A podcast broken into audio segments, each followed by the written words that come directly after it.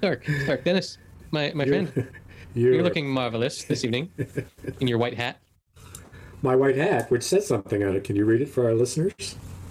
It says, "The chosen Ilban." No, And the way it's spelled, Cho Zun. son, Cho, Sun, Il, Yes. Ilbo, Ilbo Agons. What's this about? Beats me, man. I've never known what it meant. I was hoping your computer skills we could get to the bottom of. it. The only thing I know it's a golf hat, so it probably stands for some I don't know. Some Okay. Ancient Scottish. Something. You could not be further from wrong. Oh, The Chosun Ilbo, which translates to Korea Daily Newspaper, is the leading daily newspaper in South Korea.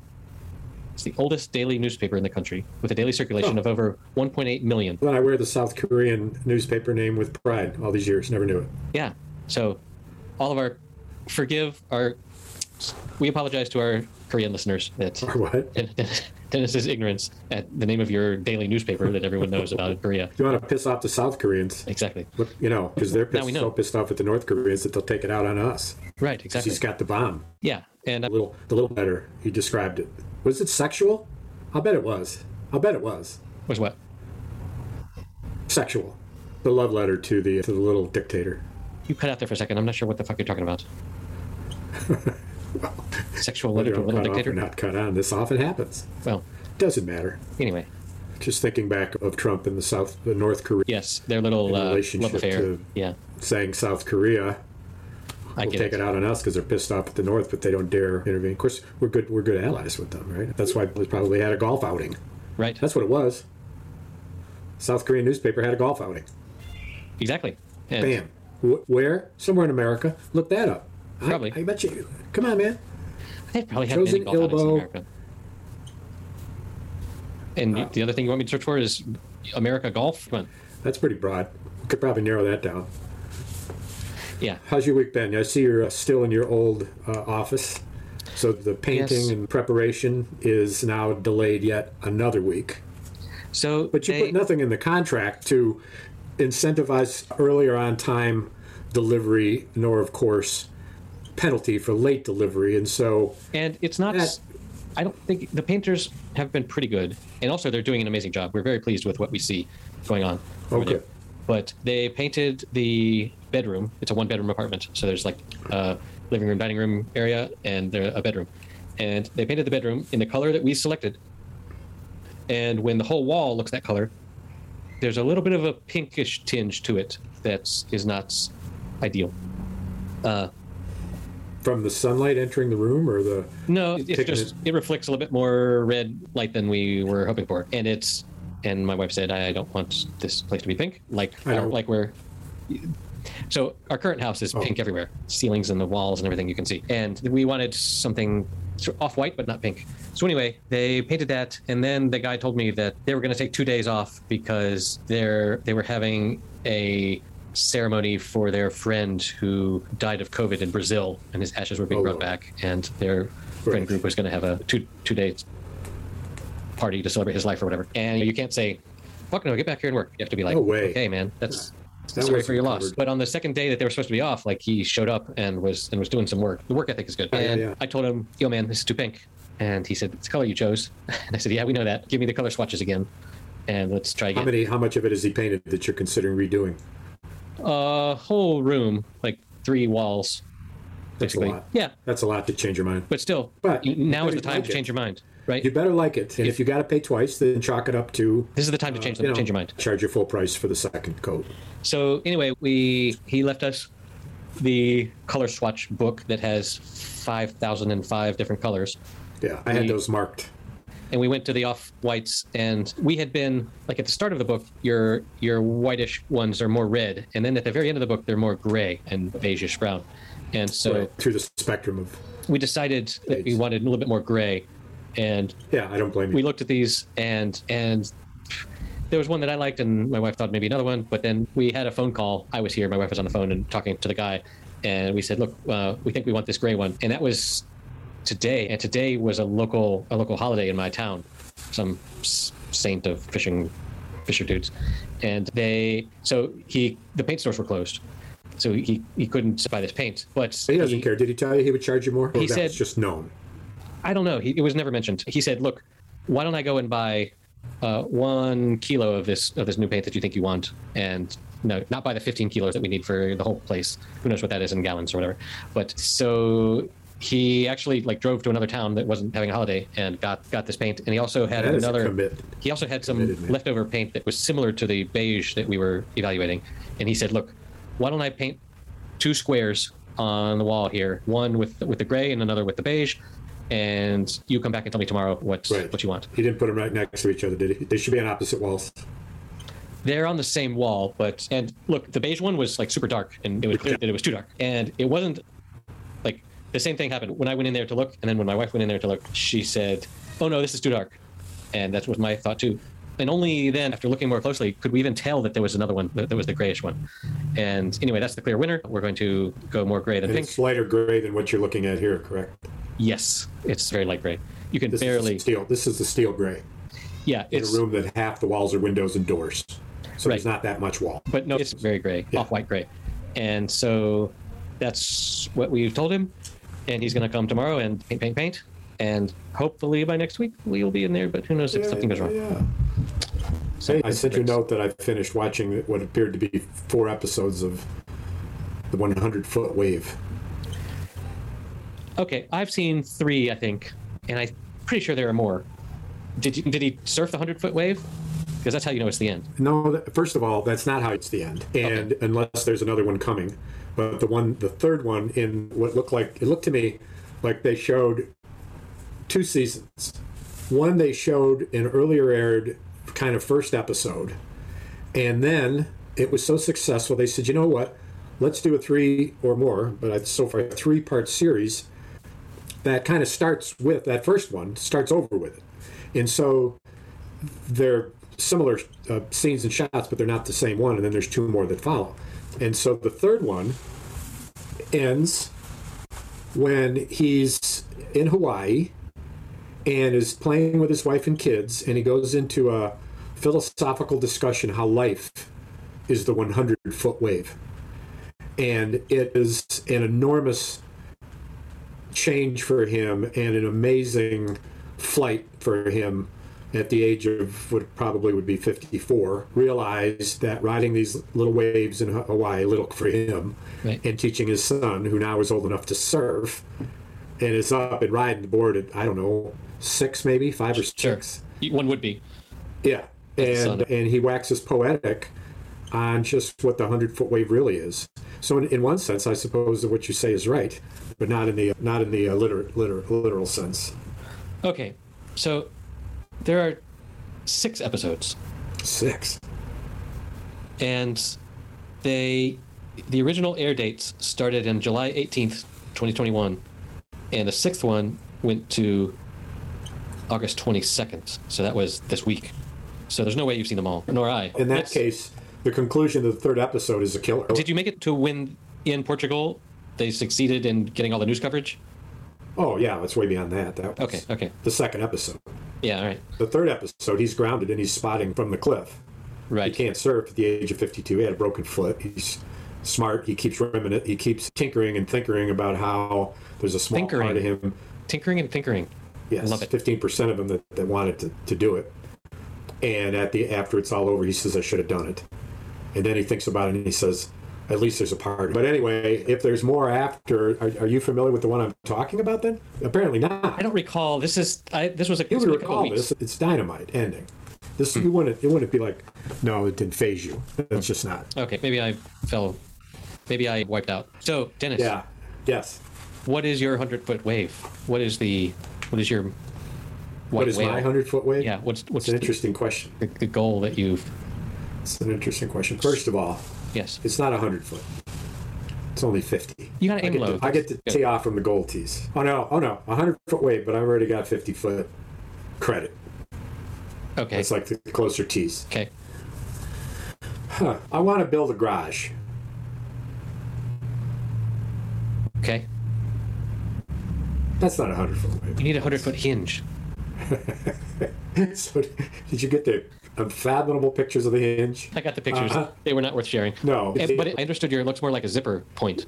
Yeah, but, because it's but interlocking. not enough for anyone else to care to see it. And I thought how stupidly I hadn't taken a picture of it before the paint was up, Right. before it was up, Right. or after it was up on the inside, right before it was painted. Right. But I painted the rest of that shed. I painted the, brown and the gray. I built a little alley between the two buildings for my ladder. I don't want to say that I maybe go over the top a little bit, but when I put in a six-inch gravel base between the two buildings, so you walk out on this. There's this beautiful door, and you walk through the door, and there's about three feet of space between the buildings, and it's just big enough to hang a ladder and turn sideways comfortably and walk by it.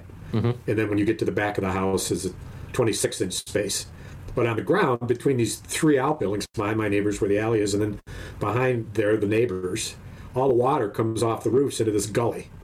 And it sprays and splashes up on the wood shingles or on the, the wooden boards of all of the buildings. And consequently, after literally, right, 110 years of mud splashing on wood, all the wood you rotted down to through a whole inch of wood. So Especially when you get a gully washer. Yeah, yeah, yeah. That's a term, new new term for you. That's great. You got when you learn a new term, you got to you got to try and use it. You got to use it repeatedly. Or it goes away, You don't yeah. use it, you lose it, so to speak. But so I put my big long ladder that I use maybe twice a year, uh, hanging on the wall. I built a little roof over the top of it so it doesn't get all the Oh, your little ladder has a ladder stays- roof. Yeah. That's cute. Then I put I'm gonna hang this on the wall. Let me put a little tiny roof over it. That's nice. six to eight inches of gravel on the bottom so that there's no more splashing mud, and the water drains. Does the roof have a gutter? Uh, no, alleyway. It's not a gutter. Gutter is what you're. No, the roof over your ladder. Oh no, it's not a gutter. It's a it's a it's a small extension of the roof. Okay, A gutter. a ladder roof. I didn't have what I needed to build a gutter, meaning a gutter. But what I did have was much short treated lumber and a about a 26 inch sheath of outdoor plastic sheathing for siding on a house that was su- supported by the wooden braces. So there's the pitch of the roof, and then there's a fascia board. Then underneath there is the soffit, and the soffit is curved. Soffit? So I just nailed a board to that angled, not curved, but angled soffit board and created another roof. So it's a what you might call a two-step roof. I'll send you pictures. You look. This vocabulary is over my head like a good roof. It didn't cost me. It cost me 16 bucks to build it. So that gutters would have cost me in the neighborhood of a 100 probably. Good time to remind people to go to patreon.com slash happy hour. Buy Dennis a gutter. I get a lot of joy out of reusing materials that other people throw away. You do. You Repurposing is the repurposing is actually purposing. And in many cases, repurposing. If I did it, and it's already been Repurposing purposed, is your and I'm purpose. pushing it through. I didn't say porpoise. repurposing is your purpose. You Oh, great porpoise. That's the name of my porpoise. Repurpose the porpoise. Yeah. If you died, you got another one. You could be repurpose. Re. Right. I like it when they go re re in front of words. Like that makes it a word. Re re. Re revisited. And you could say, hey, that's not a word. Later, we're gonna just- re re re re re revisit it. You just can't make vocal sounds that sound like words out of your throat and call them a word. That's what words are, man. Throat, vocal, noise, man. Man. Oh, Lord. Hi. So I, I found some, but not all of the documentary now episodes. That's that that mockumentary Seth Meyers. It's so SNL. Lorne Michaels is the producer, is the executive producer, and and they are so good. If if I didn't recognize some of the most famous comedians alive right now as characters, it would seem like a just a bizarre documentary. Um, one, Yeah. I've seen three or four now, and Oh, really? one was a one was a musical. They were it was all set in the studio rehearsing for a musical, and the the executive in charge or the creative person was played by John Mulaney, who is one of the best stand-ups at the moment. And he it was just really they it felt like a real thing. And they were singing it was their the set the name of the musical was called the co-op. And they were singing all these songs about what it's like to live in an apartment building in in New York City and about the landlords and what it's like to just live with your weird neighbors and stuff. And but it felt like they really wrote decent songs about it felt like it could have totally been real. It was like set in the 70s and so that that was one. And then there was another one about professional bowling, and how. And this one was one of the main characters was played by Michael C. Hall, of Dexter fame. He was one of the Six feet under. six feet under fame before, and he was the he was one of the one of the bowlers, and the other top of, of the other two of the top three competitive bowlers were also known comedians, and it was about it was like totally reported on like a serious thing about how in the early night the bowling professional bowling stopped being broadcast on TV. Which like coincides with my with my idea. Like I was aware of professional bowling on t- on TV back then, but then it went away, and and, and the guy, the the sports commentator, also played by a known comedian, was saying, you know, and then Michael Jordan came along, and Tiger Woods, and Charles Barkley, and the other sports just took on more importance, and we ended up having to shut down the professional bowling circuit. But then 14 years later, it, it came back, and, and they reunited all of the best of these best bowlers. I don't know. It was so They- so did serious. They uh, redo the makeup to make the earlier yeah. guys. Oh yeah. Oh yeah. And originally the the bad boy had a had a mullet and was just and in the modern version he's got on these weird sunglasses and he keeps whenever he gets a strike he, he yells to the crowd he says suck my sack and the, the announcers go through and they have this interview with the guy about how it's not i can see how maybe you could see that was sexual but it's not meant in that way anyway but like everyone is so straight faced Yeah, and right. uh, deadpan that it's just excellent I guess Oh, the third one I saw was a performance. I think they were like almost an hour, like 45 minutes, I think. Another one I saw was a performance artist. Um, and talk about an easy thing to make fun of. These people, this was a woman, can't remember the actress's name that, that, that played her, but I don't know if it was Cate Blanchett. It might have been. But She did the Helen Mirren does the yeah, Helen Mirren does the intro every time. And Oh, every time. ev- on every single episode, she says, Oh, I didn't know welcome, that. welcome on the three that I've seen. She Right. says, "Welcome to documentary now, episode season 52. Today we're going to talk about." And she introduces the thing. But they, so this was a, one of these Hungarian super artsy performance people that will sit in a chair in Times Square naked with a thing over her head, and that's her art. And but like people, real freaking people do that, and it's so ridiculous Sure. that it's so easy to make fun of. And that one had. Uh, Fred Armisen, the, the guy from Portlandia, and Now, do each of them have this Bill Hader and other? no, they're all no, they're all they all have some famous comedian that or, or and or actors that you recognize. But with them.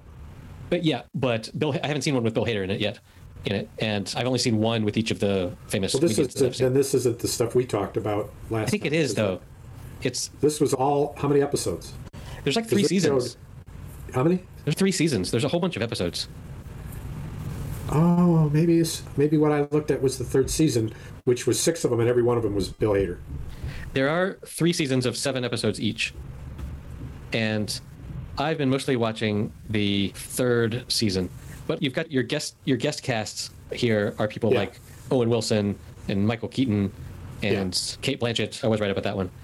And just Tim Robinson was the bad boy in the in the bowling one. And it's just yeah, there's 21 of these episodes, and they're just uh, yeah. Bill Hader is not And where where do you access this? I asked the internet to if they could find if any episodes had fallen off the back of a truck to examine, but I don't have a known place where I can access the What's the the name of it? documentary now. With an exclamation point. It's an American mockumentary t- television series created by Fred Armisen, Bill Hader, Seth Meyers, and Rhys Thomas. It premiered on August twentieth, two thousand fifteen. Wow. Yeah. And uh, on April 8th, 2019, it was renewed for a fourth season, but presumably COVID fucked with that. But yeah, it premiered on IFC, Independent Film Channel, Oh, which is an American basic cable owned by AMC. and I recall now that I had the choice to download that connection with them when I was viewing the interviews that they had. Yeah. At, uh, So anyway, it was it's- very funny. It's it's a fun time. It it feels like you're watching a real documentary. Like they are so serious about it, but then you obviously the the content is hilarious. Gotta- not like I gotta find it. la- it's not like huge laughing out loud hilarious. It's like Yeah. the awkward hilarity, like The Office or like British comedy, where Yeah. it's just weird like that. But anyway, it was a Hey, it, it was a fun time. we had we had quite a opportunity last weekend here because for the first time since COVID, they reorganized and hosted the annual blues festival, and they had it at the Old Dog Bar, almost all of it outside, and they had five bands, including two national acts, and three local bands that I could tell you about. But 500 people came. Everybody had a place to sit Everybody had enough to drink. Anywhere you were in this crowd of 500 in front of the outdoor bandstand or the, the picnic tables that had a tent over them where I sat on the edge of that, or back further where table after table had awnings and stuff. Mm-hmm. But and there were 500 people and you could order food and take a number and they'd bring it to you. That's unheard of in an outdoor venue. You, you got to go somewhere to get your food and Sure. then wait, which they had to, which they had to, and it was just wonderful. It was just wonderful. Every act was top notch, and including Jake Kershaw, who I will send you because you two could be brothers. You two could be brothers. I'll send you a little clip. His one of his finales after he just blistered this electric guitar, just blistered it like hardly anybody I've ever heard. Is this the He- guy that you've mentioned before that looks like me? Yes, years ago, Yes, that's Jake. like on episode four or something. Yes, I recognize way him. back. Yep. So now he's No, two he's older than I years am. older. And my God, did he kill it! And he says, "One of the one of, before I leave you, one of the tunes I want to do is one that you've never heard anybody play anywhere in any venue." And he started playing Voodoo Child, Nice. and did as good a job on Voodoo Child as I've ever heard anybody ever do. Mm-hmm. And I got a couple little clips under a minute that I'll send you. And then after him was a national act. I want to say uh, Wayne Brooks, Bobby Wayne Brooks, I think. But his daddy is Lonnie Brooks, who was featured Chicago blues artist, and he's got a couple kids, and this is his youngest, and his other son, whose name is maybe Lonnie Jr. He, the senior to Bobby Wayne, who we saw, his older brother, is unbelievable, and so is this dude. So is this dude. And the mic went out on his, his microphone for his vocals, Yep. And his and you could and you could still hear his guitar. He didn't miss a beat. He just sang without a microphone to the people up in the front. Nice. You know, the two two three rows of people that could hear him, and then nobody else in the place looked like he was just mouthing pantomime, but with a lot of feeling. And then when it came on, he had missed a beat. When the mic came back on, he had missed the beat. yeah, he was in the moment. And they served uh, they served an amber beer, Anchor. Anchor Steam, nice, nice, full-bodied red, more amber than red. But so saw some people I hadn't seen in a long time. A couple of musicians I played. with. Talked to several of the guys that played to tell them how much it was appreciated and Yeah. how fantastic they were. But the, the band that started off is the band I've talked about because Tony bought my house, Tony the sax player, all those stories. Right. He, for the first time in my memory, since I've been here off and on for five years, he was the opening act. He's hmm. never the opening act. He's in, in a little bit. But he had a private gig in Indiana, which somehow he roped in a national historic blues bass player because this bass player couldn't go. But he opened. And I talked with him later, and he said, "Yeah, we'll open. We got to go. It's the only way we can do it. If we don't leave here by five o'clock, we can't make our gig." Right. So first up was three for an hour, and and setting up sound check, voices on and on, and then they get introduced.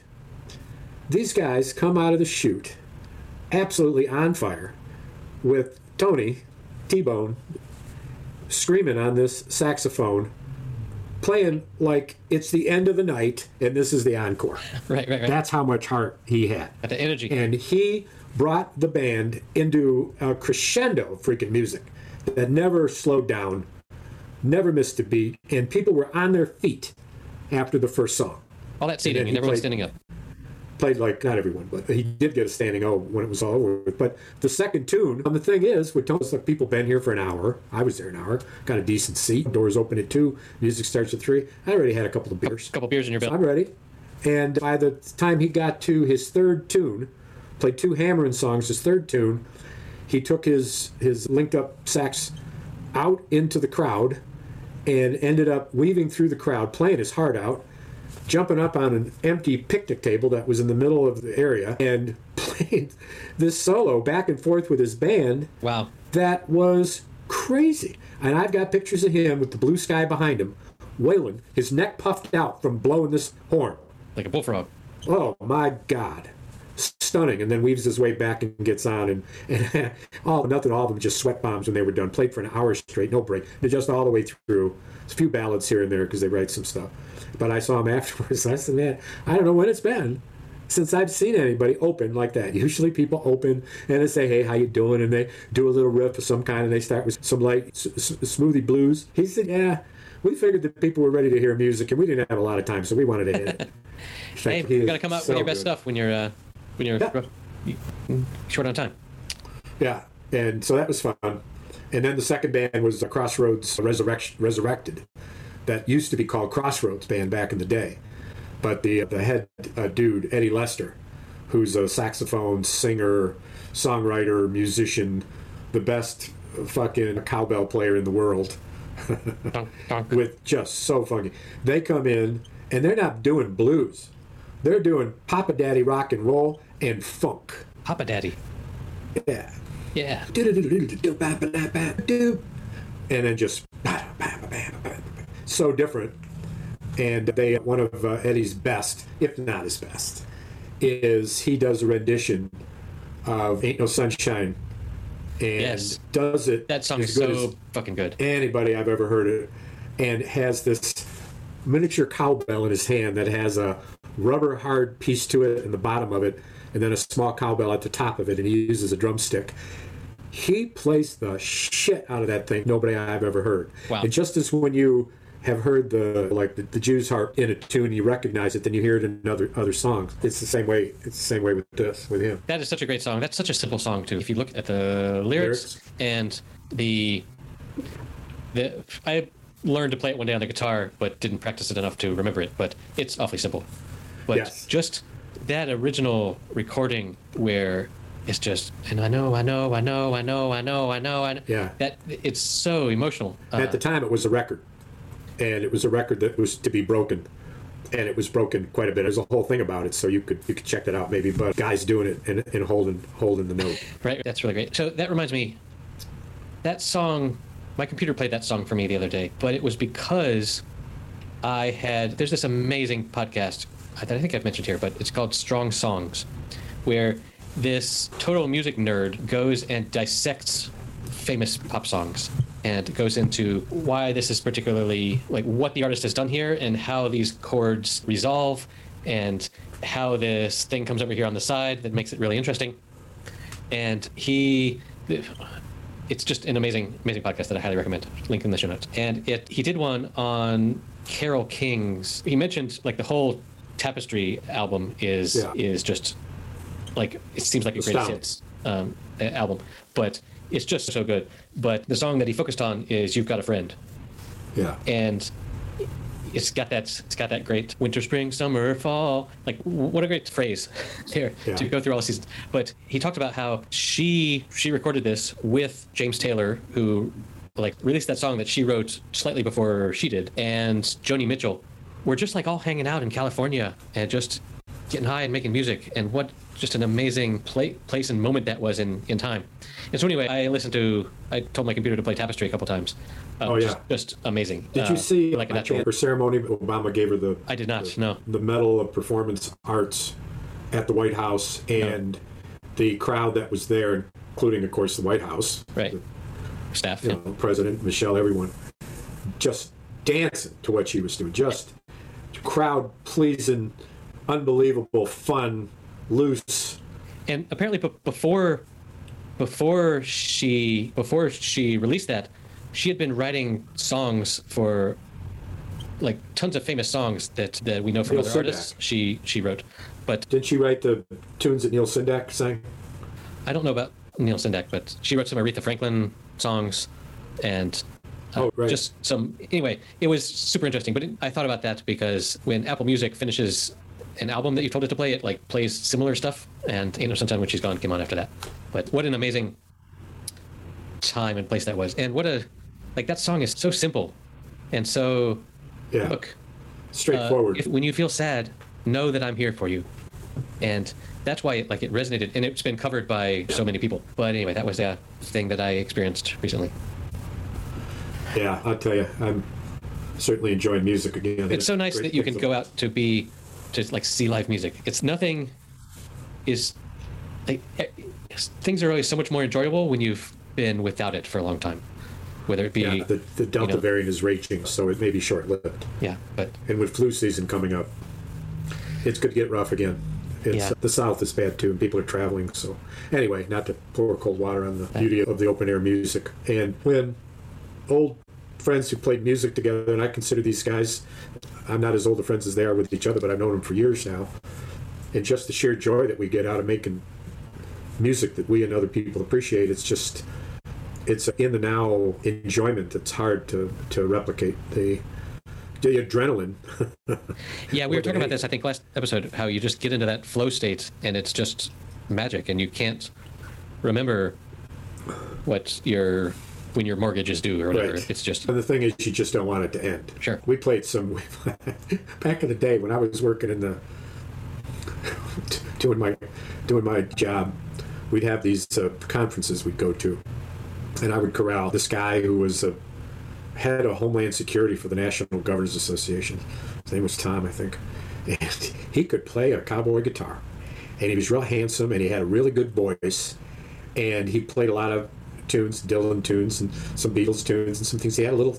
He didn't carry a songbook, but he knew a lot of stuff. He was very affable, and then discovered that the head of the the chief scientist for the Federal Bureau of Justice Services had a hell of a singing voice and played guitar. And then us getting together after these conferences in these little bars, and everybody had their instrument, and we just went on until the bars closed. And we were always the last people in the room. We were still playing, whether anybody was. you're playing for yourself, right? It's not Yeah, you don't it need an fun. it was about the music. It was nice to be able for other people to enjoy it. but even if there aren't other people, Right. not unlike this podcast, but whatever. Mercy. So Dennis, um, we have some homework that we forgot. Uh oh. We've mentioned it over email, but I before my family came back, I managed to watch Gangs of New York.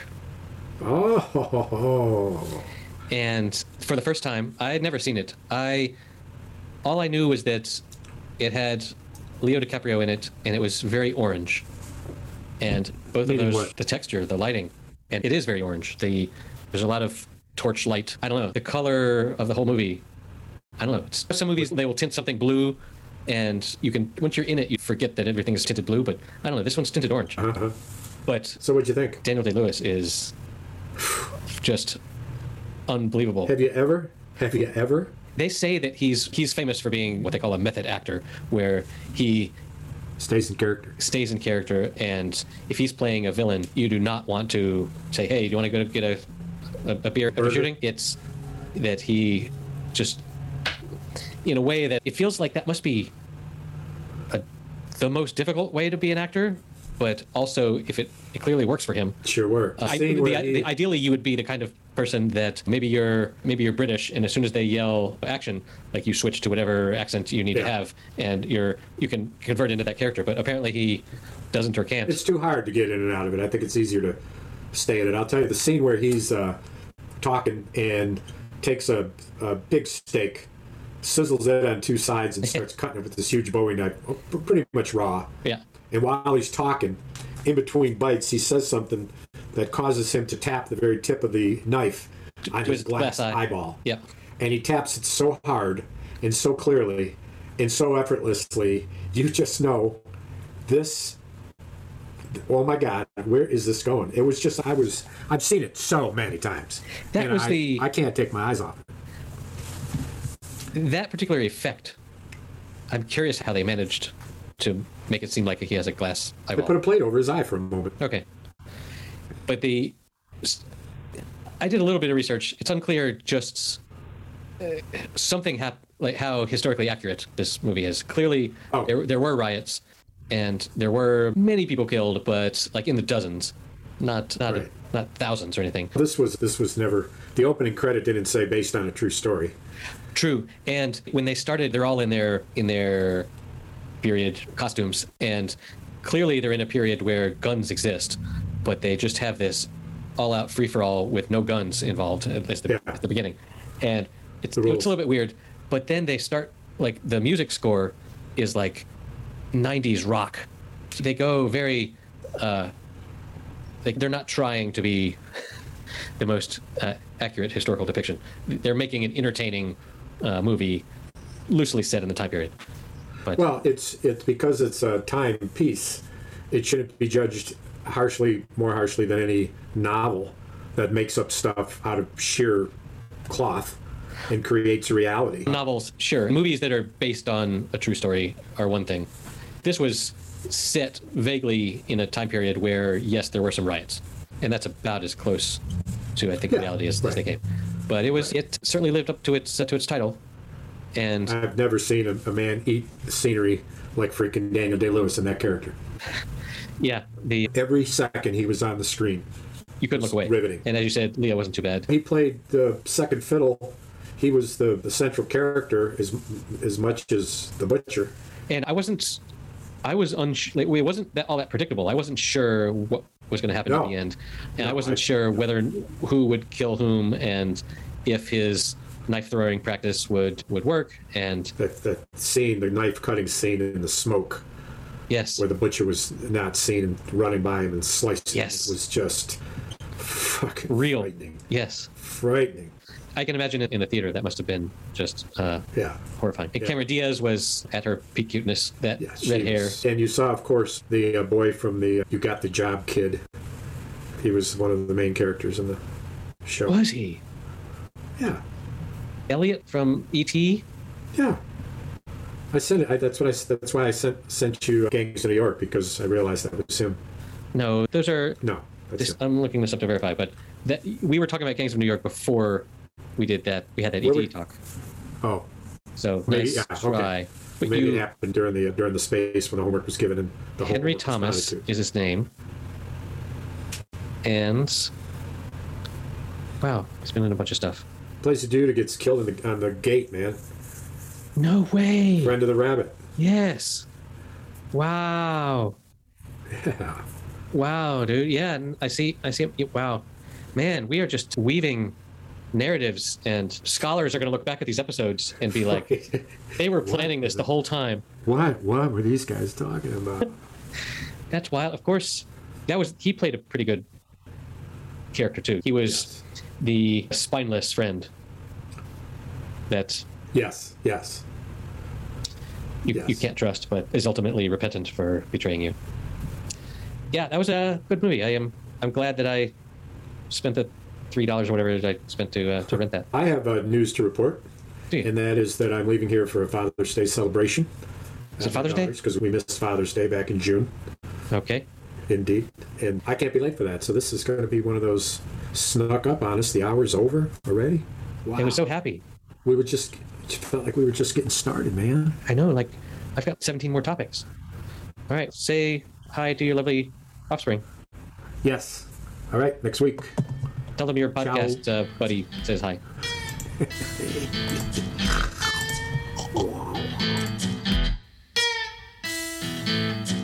All right, that's it for episode number 124. You can find the show notes at happyhour.fm slash 124, where we link to the things we talked about. And if you'd like to help support the show, you can go to patreon.com slash happy hour. We would love to hear from you guys there. And you can buy us around, which we desperately need. We'll see you next week.